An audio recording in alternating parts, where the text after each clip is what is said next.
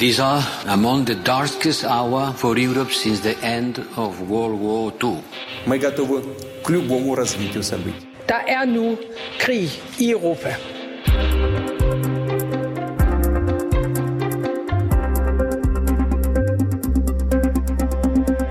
Fængselschefen og den næstkommanderende slår ihjel, voldtager og slår ihjel.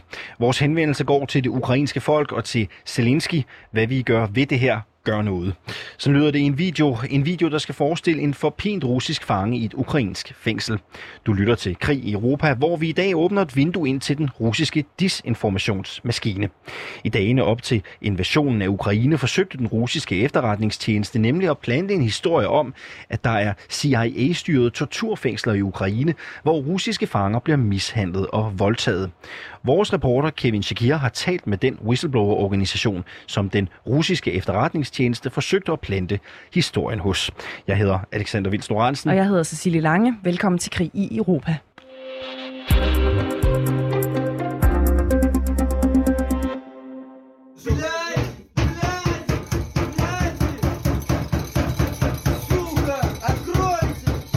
Tre mænd er samlet i et lille og mørkt lukket lokale. Slip os ud, råber en af dem, mens han banker på døren. En af de to andre skærer i sin underarm, så han begynder at bløde. Lyden kommer fra et videoklip, som skal forestille og dokumentere, at Ukraine har hemmelige fængsler, skabt i samarbejde med den amerikanske efterretningstjeneste CIA, hvor russiske indsatte bliver tortureret. Ifølge videoklippet ligger ansvaret for torturen hos den ukrainske præsident Volodymyr Zelensky.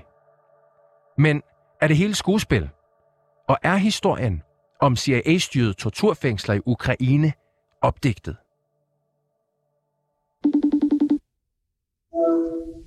Good day, Kevin. Hi, hi, Vladimir. How are you? Thank you very much uh, for waiting. Ex- Excuse me, uh, because the last some days it's very difficult for me. Vladimir Osetskin er stifter af den russiske menneskerettighedsgruppe Gulagonet. Organisationen har i 10 år modarbejdet tortur og forhold, der krænker menneskerettigheder i russiske fængsler gennem at offentliggøre oplysninger for whistleblowers. Now we one of the risks for for the future of Putin and his uh, mafia, his generals. Gulagonet offentliggjorde en lang række videoer i 2020, som afslørede, hvordan hundredvis af indsatte i russiske fængsler oplevede at blive tortureret, tæsket og voldtaget. Afsløringen, som blev dækket i russiske og internationale medier som BBC, blev en skandale i Rusland. Sagen blev så stor, at præsident Putin valgte at fyre den øverste chef for den nationale fængselsmyndighed. Men selvom Osechkin på en måde har hjulpet Putin med at rydde op, har han måttet forlade Rusland på grund af sit arbejde.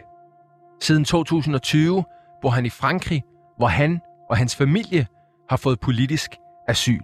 Here uh, in France, I live uh, with uh, two of my sons, my wife, my mother, my sister with her family. All our family now in France because uh, in Russia it's very high level risk because the methods of the FSB are like a terrorist. Vladimir Osechkin blander sig dagligt i Ruslands invasion mod Ukraine. Blandt andet på Gulagonets YouTube-kanal, hvor 345.000 abonnenter følger hans streams om krigen, som han laver hjemmefra i Frankrig. I løbet af de seneste 10 år har han skaffet sig et netværk af kilder i forskellige russiske myndigheder og efterretningstjenesten. Personer, der giver ham oplysninger inden fra Putins ellers lukkede magtapparat. Den 19. februar, altså få dage inden, at Rusland overhovedet har invaderet Ukraine, får Vladimir Osetskin en mail fra en kilde, som angiveligt arbejder i den russiske efterretningstjeneste. This insider explicates that special forces prepare some videos, uh, files about the torture in the prison, and uh, the special forces, the FSB, want to see this information in media, in uh, our site gulagu.net, and uh, they want to falsification the situation. And the final story, is they want to destabilize uh, Ukraine and Ukraine prisoner. Kilden fra efterretningstjenesten, som vi kalder whistlebloweren, skriver, at den russiske efterretningstjeneste vil forsøge at plante en opdigtet historie hos Gulagonet om tortur i fængsler. Ikke russiske fængsler, men hemmelige ukrainske fængsler, styret af CIA. Mailen opfordrer Vladimir Sechkin til at gå ud og advare offentligheden om disinformationen. Og rigtig nok, ligesom der blev advaret om i mailen fra den 19. februar, så modtager Vladimir Sechkin to dage senere, altså den 21. februar, en række videoer og billeder, som forestiller at være materiale, der afslører et plot om, at russere bliver mishandlet og voldtaget i hemmelige ukrainske fængsler. 21 февраля 22 год Найденов, начальник, Арзуманов, заместитель. I en af videoerne står to unge mænd, som forestiller at være fængslet med bar overkrop i et koldt, hvidt lokale med et pissoir. En af dem holder et stykke stof med noget, der ligner en stor blodplet rundt om hovedet. They cry that, oh, it's torture, help us. And uh, when I saw uh, this uh, video, i think that it's fake because it's it's like a theater. En af de andre videoer er af de tre mænd, jeg fortalte om tidligere. I det mørke, lukkede lokale, hvor en af dem banker på den lukkede dør, og den anden skærer sig i underarmen. Og så har Vladimir Sechkin modtaget et billede af et håndskrevet brev, som forestiller at være skrevet indenfra fængslerne, med en klar opfordring til landets indsatte om at gøre modstand mod vilkårene i de ukrainske fængsler. In this uh, letter, they call for all the prisons Ukraine. Let's start uh, the protest. Let's start uh, the, manifestation in prisoners. Invite your friends, your family near the prisons. All the people must do something against torture in Ukraine prisoners. Vladimir Setskin var i tvivl om, hvorvidt oplysningerne om ukrainske torturfængsler virkelig var falske, som den formodet whistleblower i den russiske efterretningstjeneste havde skrevet til ham. Så han rakte ud til sine kilder i fængslerne og de kriminelle miljøer, både i Rusland og Ukraine. And I call to our insiders in the prison system in Ukraine, in Russia, and they explicate no, uh, it's it's not true. Uh, it's the criminal leaders. They they don't write uh, this. It's falsification. Vladimir Sechkin konkluderede, at der var tale om en disinformationskampagne, som har som formål at skabe røre i ukrainske fængsler og destabilisere Ukraine. Både i landet, men også over for omverdenen. Den 22. februar kl. 14, altså under to døgn inden Rusland invaderer Ukraine, starter Vladimir Sechkin en livestream på Gulagunets YouTube-kanal. Здравствуйте, уважаемые подписчики и зрители канала Гулагунет. Den mere end halvanden time lang livestream omhandler én ting. En falsk kampagne om tortur i CIA-styrede ukrainske fængsler. Videoen bliver delt vidt og bredt fra Gulagunets YouTube, som har 100.000 vis af følgere. Og der går ikke længe før, at Ukraines justitsminister, Denis Maliuska, lægger en video ud. Просять підняти шум і творити безлад. В тюрмах, на волі. Знаю. I den advarer han borgerne mod at tro på russisk disinformation, falske videoer og billeder, som har som mål at skabe uroligheder i ukrainske fængsler. Без кіпіша.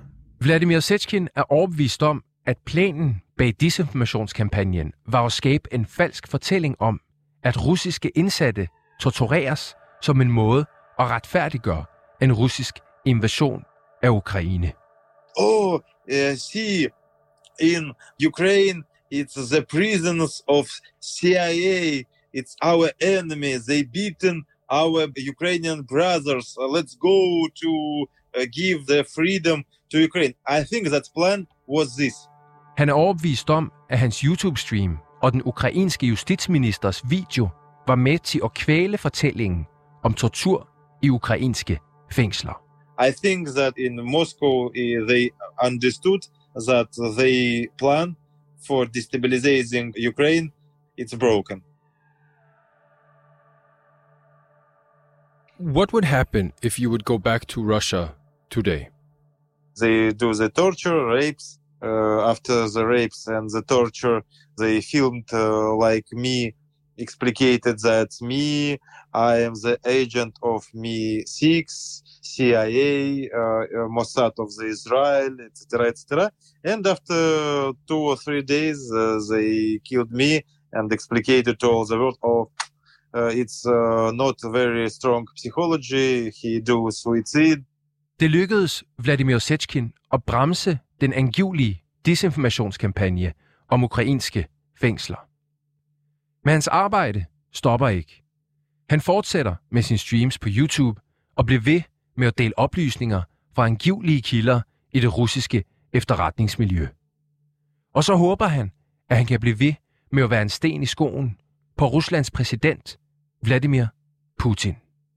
Why we very dangerous for the Putin? Because uh, we very good understand how his system of totalitarianism and torture uh, worked, uh, how he control the Russians.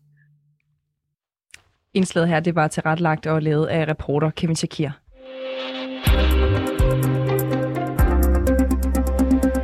Og nu skal vi dykke lidt dybere ned i det her materiale, som Vladimir øh, Osechkin fra Gulagonet har sendt til os her på øh, Krig i Europa. Og det skal vi øh, sammen med en mand, som vi talte med øh, tidligere på ugen. Øh, Søren Liborius, øh, mangeårig Ruslands ekspert og tidligere EU's øh, presse- og informationschef i Rusland og manden, der allerede i 2014 altså forudsagde Putins invasion af Ukraine. Godmorgen til dig. Godmorgen. Øh, Søren Liborius, i dag er arbejder øh, han i øh, EU's, eller du arbejder i EU's udenrigstjeneste. Mere specifikt sidder han i det kontor, der bekæmper russisk øh, desinformation i Europa. Øhm, øh, Søren Liborius og en af hans øh, kollegaer har set nærmere på det her materiale. Øh, allerførst, du kender jo Gulagonet i forvejen. Hvor troværdige mener du, at de er i spørgsmål om tortur i øh, fængselssystemer? De er ganske troværdige, og øh, de har et bredt net øh, af russiske menneskerettighedsaktivister, øh, så de er, de er, de er en, en, en troværdig partner. Øhm, lad os lige dykke ned i materialet, og jeg tænker også, at vi prøver at starte med at, at lige spille den her fangevideo, hvor en ung mand altså skærer sig i armen. Люди добрые, если вы остались на этом свете, обратите внимание, что происходит на Южно-Одесском Централе. Hvad er det, der bliver sagt øh, her? Altså, det er en video, hvor øh, man henvender sig til øh, øh, offentligheden og siger, hør her, der er noget, der er helt galt. I skal vide, hvad der foregår nede i øh, det øh, Odessas øh, sydlige fængsel, øh, og det er så også skrækkeligt. Øhm, kan du sige noget mere om, hvad du tror budskabet er øh, med det, der bliver sagt? Budskabet er at skabe et indtryk af, at de øh, ukrainske fængsler og fangevogtere udøver tortur, og det er grusomt, og nu må hele verden øh, vågne op og øh, tage til øh, genmæle, øh, få de her ukrainske øh, fascister øh, væk, og øh, det skal give sådan et, et indtryk af, at, at den, de, de stakkels russere, der er der, de er groft forfulgt og i umiddelbar fare. Og der er jo også en video med en øh, demonstration, som vi her på øh, Krig i Europa kan verificere øh, foregår ude foran et fængsel i Odessa, hvor demonstranterne er samlet foran en øh, tankstation ved siden af det her fængsel. Lad os også lige prøve at høre det øh, lydklip.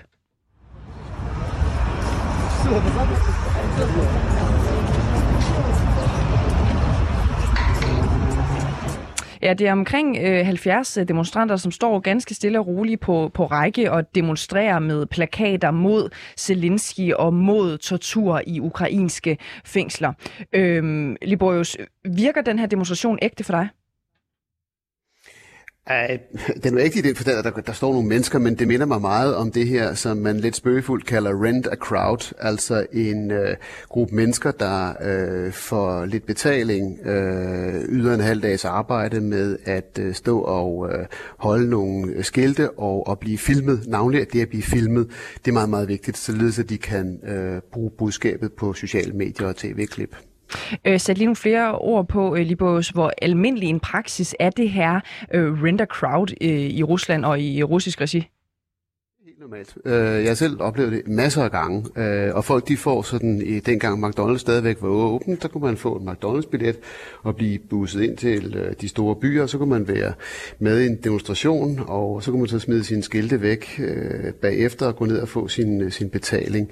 Øh, og når man talte med folk, det har jeg gjort mange gange, øh, så har man bare fået at vide, jamen vi skal møde der og der, og gøre det og det, og følge den og den leder, og, og så er det sådan der. Det interessante er, når man ser det klip, som, som du lige hendyder til, øh, som jeg har set mange gange, øh, det har den samme... Øh, man kan altid mærke en dynamik i en rigtig demonstration. Og så kan man mm, fraværet af dynamik i en orkestreret demonstration. Mm. Så, så bare lige for at vende tilbage til øh, lydklippet her og den øh, demonstration, vi, vi beskæftiger os med i dag. Øh, vurderer du, at den er falsk eller ægte? Den er falsk. Okay. Søren øh, Liborius, øh, prøv lige at uddybe for os, hvad er det for en overordnet fortælling, som man forsøger at skabe med det her materiale?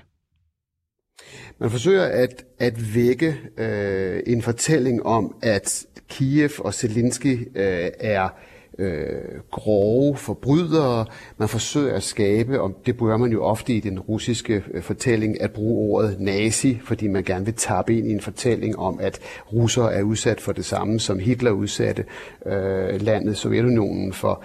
Og man prøver at trykke på nogle af de emotionelle knapper. Øh, det kunne vi også se, øh, da man begyndte at tale om, at uha, øh, Zelensky har et atomvåbenprogram, og amerikanerne og ukrainerne forbereder kemiske angreb ude i det østlige Ukraine, og, og nazisterne i Kiev, de vil jo også erobre Krim igen, så man trykker på alle de knapper, som mennesker bliver, bliver vækket emotionelt af. Og øh, en ting er jo så, at det her kan være en del af Putins øh, narrativ, og det bidrager til Putins øh, fortælling. Men hvad kan Putin konkret bruge den fortælling til? Den kan bruges til to ting. For det første, så skal den mobilisere en russisk offentlighed, som måske ikke er super interesseret i Ukraine generelt. Man kærer sig mere om det helt nære. Og den anden er, at den fortælling skal øh, medvirke som i øvrigt den enormt aktive desinformation, der strømmer ud af Kreml nu, den skal medvirke til at erodere vores tillid, he, hele verdens tillid til vores normale øh, medier og den skal skabe den der tvivl. Ah, er der ikke lidt om det alligevel? Er de ikke lidt neonazister osv.? Vi så forleden dag, den kørte jo også i danske medier på fuld skrue, at, at, at Azov-bataljonen, og de var jo nazister hele tiden, det lykkedes at plante et indtryk af, om de er jo sgu nok neonazister, hele banden. Og derfor, disinformation tager ikke sigte på at overbevise dig og mig om, at Kreml eller Putin har ret, og vi skal stemme på ham. Nej, det er ikke formålet. Formålet er, at vi skal have mistillid til alt, hvad der bliver rapporteret alle medier, public service, ah, kan det nu være rigtigt? Det er det, som, det er det, som disinformation stræber efter. Og hvis vi bare lige vender tilbage til den øh, video, ret voldsom øh, video af de her, øh, ja, der, hvad, ser, hvad der ser ud til at være øh, fanger, som, som, øh, som beskriver, hvilken tortur de er udsat for i et meget mystisk øh, fængsel. Altså det der med øh, at redde russere, der oplever tortur øh, i ukrainske fængsler for eksempel, hvor centralt et narrativ vil det for eksempel kunne være for at retfærdiggøre ja, en invasion af Ukraine fra Putins hold? Det er helt centralt. Øh, altså hvis vi, hvis, vi, hvis vi tænker tilbage på for eksempel 2008-invasionen øh, øh, ned i Sydossetien i Georgien, der blev den faktisk i starten øh, retfærdiggjort ved, at der var sket overgreb på øh, russere, og der havde også været øh, skyderier mod øh, russiske soldater. Så det der med, at man kan øh, fortælle, at vores, vores landsmænd er udsat for overgreb. Vi kan ikke sidde stille, vi må gribe ind. Det er en, det er en meget kraftfuld fortælling. Øhm, bare lige så vi har det øh, slået fast med syvtommersøm. Eksisterer der CIA-styrede torturfængsler i Ukraine? det vil jeg blive stærkt overrasket over. Altså hvis man lige kobler logikken øh, til et øjeblik, så kunne man sige, hvad skulle CIA få ud af, og USA få ud af at drive torturfængsler? Ikke rigtig noget. Den anden ting, det er, i sådan nogle zoner, kampzoner, som jo også Ukraine efterhånden er ved at udvikle sig til, og mange steder er, jamen kan man holde noget hemmeligt? Det kan man faktisk ikke. Min egen erfaring fra, fra nu her, det også den fjerde krig, er, at, at alle informationer, der sådan har lidt, lidt sprængkraft i sig, de øh, bevæger sig rundt i samfundet. Folk kan generelt ikke tige stille. Der er nogen, så vil der være nogle fangevogtere, der skal lette deres hjerte. Det kunne vi også se ude i, i andre øh, kriser. Mm. Øh, så, så det her med, at man tror, det kan man holde hemmeligt, det, det er en illusion. Nu øh, fungerede, eller hvad skal man sige, nu blev den her desinformationskampagne jo øh, aflivet. Det, det gik ikke som russerne, hvis det kommer fra dem, det er det, vi formoder, øh, jo egentlig ville. Det, den lykkedes ikke med at destabilisere lige på, på den her øh, front. Men de invaderede jo Ukraine øh, alligevel, så hvor vigtigt var lige præcis øh, den her øh, bid i et større billede, altså af en desinformationskampagne? Det er selvfølgelig et lille tandhjul i et stort maskineri, øhm, og det man skal øh, forstå, det er jo, at det er jo ikke den, den enkelte lille ting, der skal sige, okay, nu har vi, altså, som vi kender, altså rigsdagsbranden, øh, påsætter rigsdagsbrand i, i Berlin ikke? Før, før, før krigen. Øh, men det er den totale sum af alle de små øh, stik, der kommer. Øh, og, og man ser jo også for eksempel i, i øh, Putins tale øh, i går øh, til regeringsmødet i Moskva, at, at han er inde på de samme frekvenser. Altså øh, det er nazister i øh, Kiev, det er, er afskum, øh, og alt det der skal, skal presse folk til at sige, nå ja, jamen, så må vi også gøre noget ved det. Øh, lige her til sidst nu, og nu øh, ved jeg godt, at vi springer en lille smule i det. Jeg er bare meget nysgerrig på, altså når man øh, laver øh, en video for eksempel, som skal vise noget, der formentlig ikke findes, når man skal øh, iscenesætte en demonstration for eksempel, så er der jo også nogle mennesker, som siger ja til at deltage. Øh, deltage undskyld. Du nævnte tidligere det her med, jamen så fik man en øh, billet til McDonald's, men ved russerne eller øh, dem, som bor i Øst-Ukraine med russisk tilhørsforhold for eksempel, ved de godt, hvad de bliver brugt til, og er de bare ok med det? Man skal gøre sig klart, at vi har med samfund at gøre, hvor frygt, frygt for magthaverne er meget udtalt, og mennesker gør generelt meget mere, end de selv tror, de vil være klar til i fredstid. Øh, så ja, de ved udmærket godt, at de bliver brugt. Der er selvfølgelig også nogen, der er øh, vagt for den hellige sag. Øh, I Rusland generelt har mange borgere jo meget lav tillid til, til deres myndigheder, men man følger bare med øh, som lemminge. Søren Liborius, mangeårig Ruslands øh, ekspert, tidligere EU's presse- og informationschef i Rusland, og i dag ansat i EU's fælles udenrigstjeneste, hvor du sidder i det kontor, som bekæmper russisk desinformation i Europa. Tak fordi du var med her til morgen.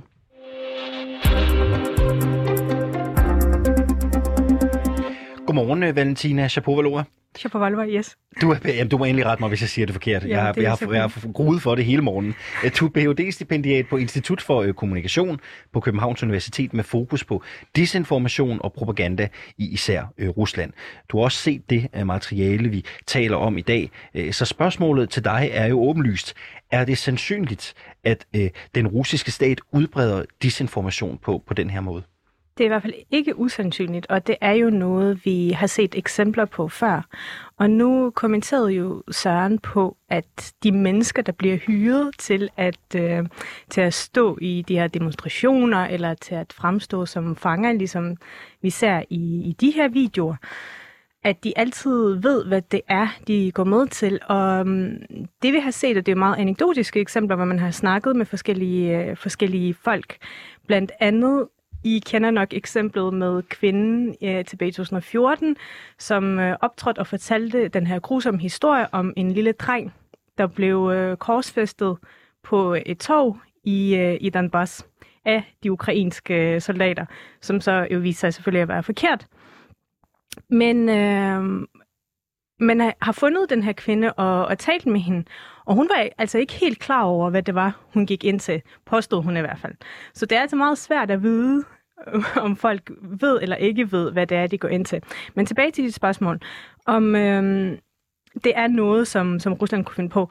Ja, altså Rusland har vist sig før, at udøve forskellige former for, for desinformation og propaganda, men nu fokuserer vi på desinformation. Og desinformation er jo meget, meget kompleks størrelse og bliver brugt blandt andet til at, øh, til at forvirre folk, eller til at understøtte nogle større falske narrativer, som, som man har opbygget af staten.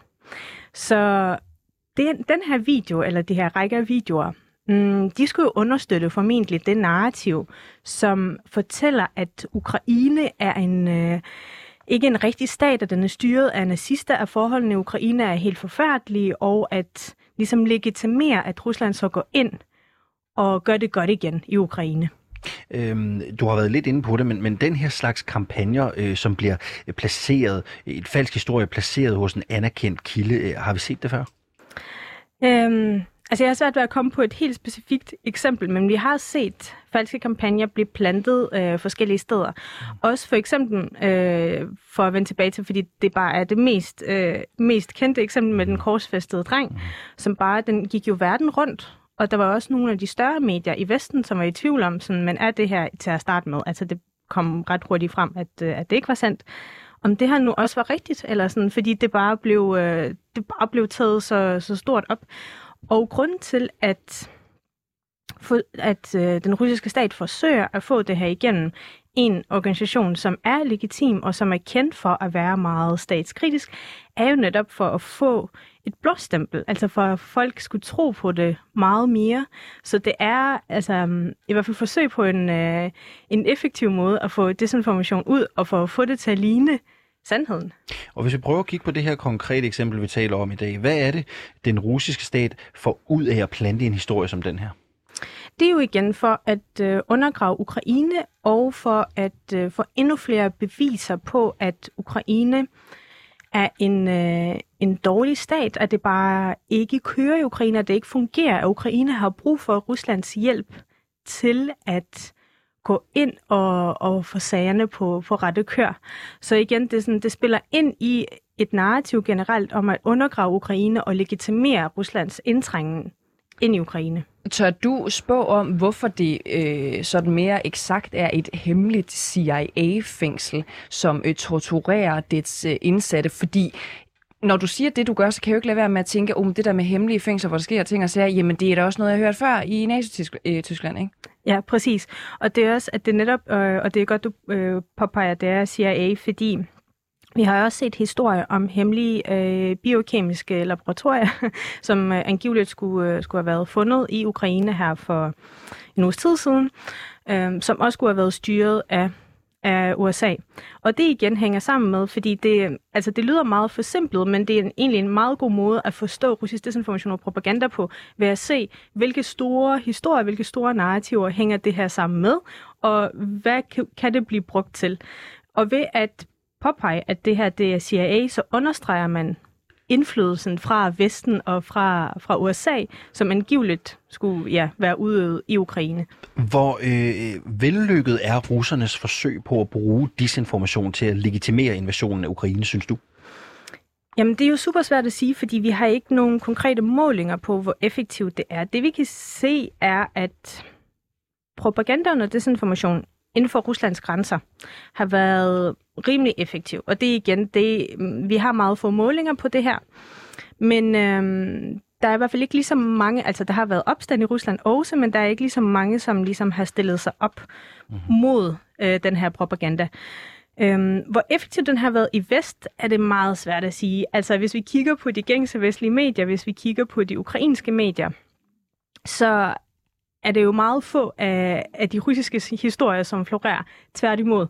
Øhm, så det, det er meget svært at svare på, hvor effektivt det har været i, i Vest, og det har vi ikke nogen målinger på endnu. Bliv lige øh, stående øh, i studiet her. Nu kan vi nemlig byde velkommen til øh, Kevin Shakir. Du er et tilrettelægger på programmet her. Det er dig, der har lavet historien. Vladimir Osechkin, der er stifter af Gulago Net, blev advaret om den her disinformationskampagne et par dage inden han fik den tilsendt. Det blev han af en angivelig whistleblower. Hvad ved vi om hans forhold til whistlebloweren? Jamen, øh, whistlebloweren er ifølge Vladimir Setskin en person, der enten arbejder i eller meget tæt på den russiske efterretningstjeneste. Altså den berygtede FSB, som man vil kunne sammenligne med Sovjets øh, KGB. Øh, vi kan jo ikke bevise, at der er en medarbejder derinde, men jeg har set deres korrespondencer tilbage fra efteråret 2021, hvor at der er en konsekvent måde fra en person, der giver nogle oplysninger, som viser sig af gentagende gange at være rigtige, som også er grunden til, at vi vælger at bringe det i programmet i dag. Øh, lad os sige det rigtigt, at en whistleblower i den russiske efterretningstjeneste har sendt en advarende mail til Vladimir Osechkin. Hvad kan vedkommendes motiv være? Jamen, ifølge Vladimir Osechkin, fordi det var jo også noget, jeg spurgte ham om, så er der tre potentielle motiver.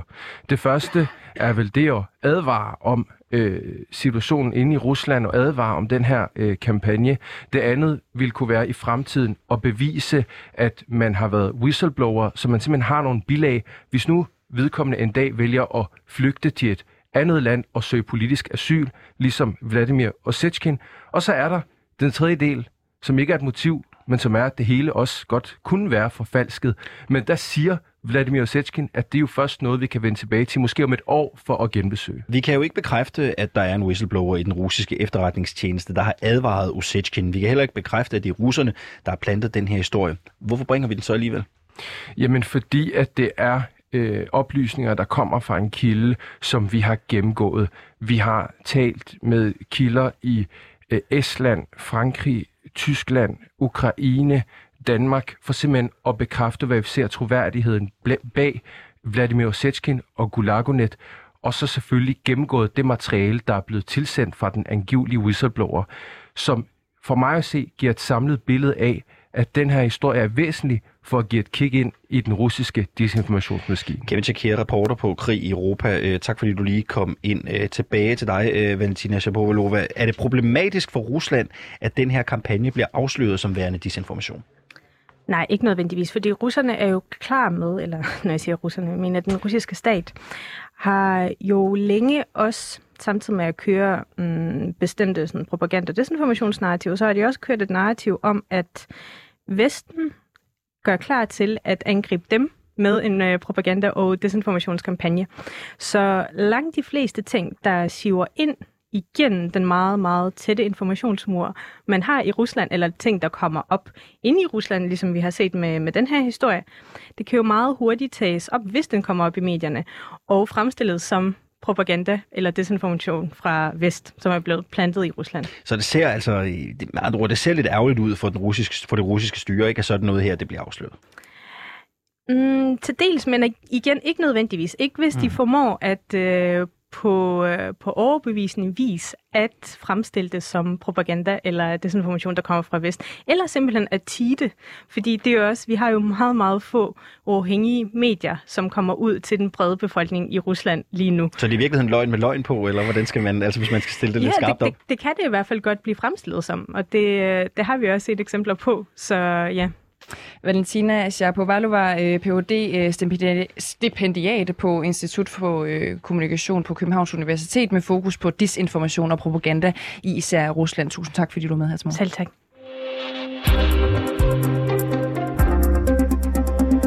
Du har lyttet til Krig i Europa. Folkene bag programmet i dag, det var Kevin Shakir, Oliver Bernsen og Christine Rande. Jeg hedder Alexander Vils Lorentzen. Og jeg hedder Cecilie Lange. Og husk, hvis du øh, kan lide det, du, du lyttede til, så kan du finde alle vores øh, udsendelser i 24-7-appen eller den foretrukne podcast-app, du øh, benytter. Du kan naturligvis også lytte med hver dag live her på 24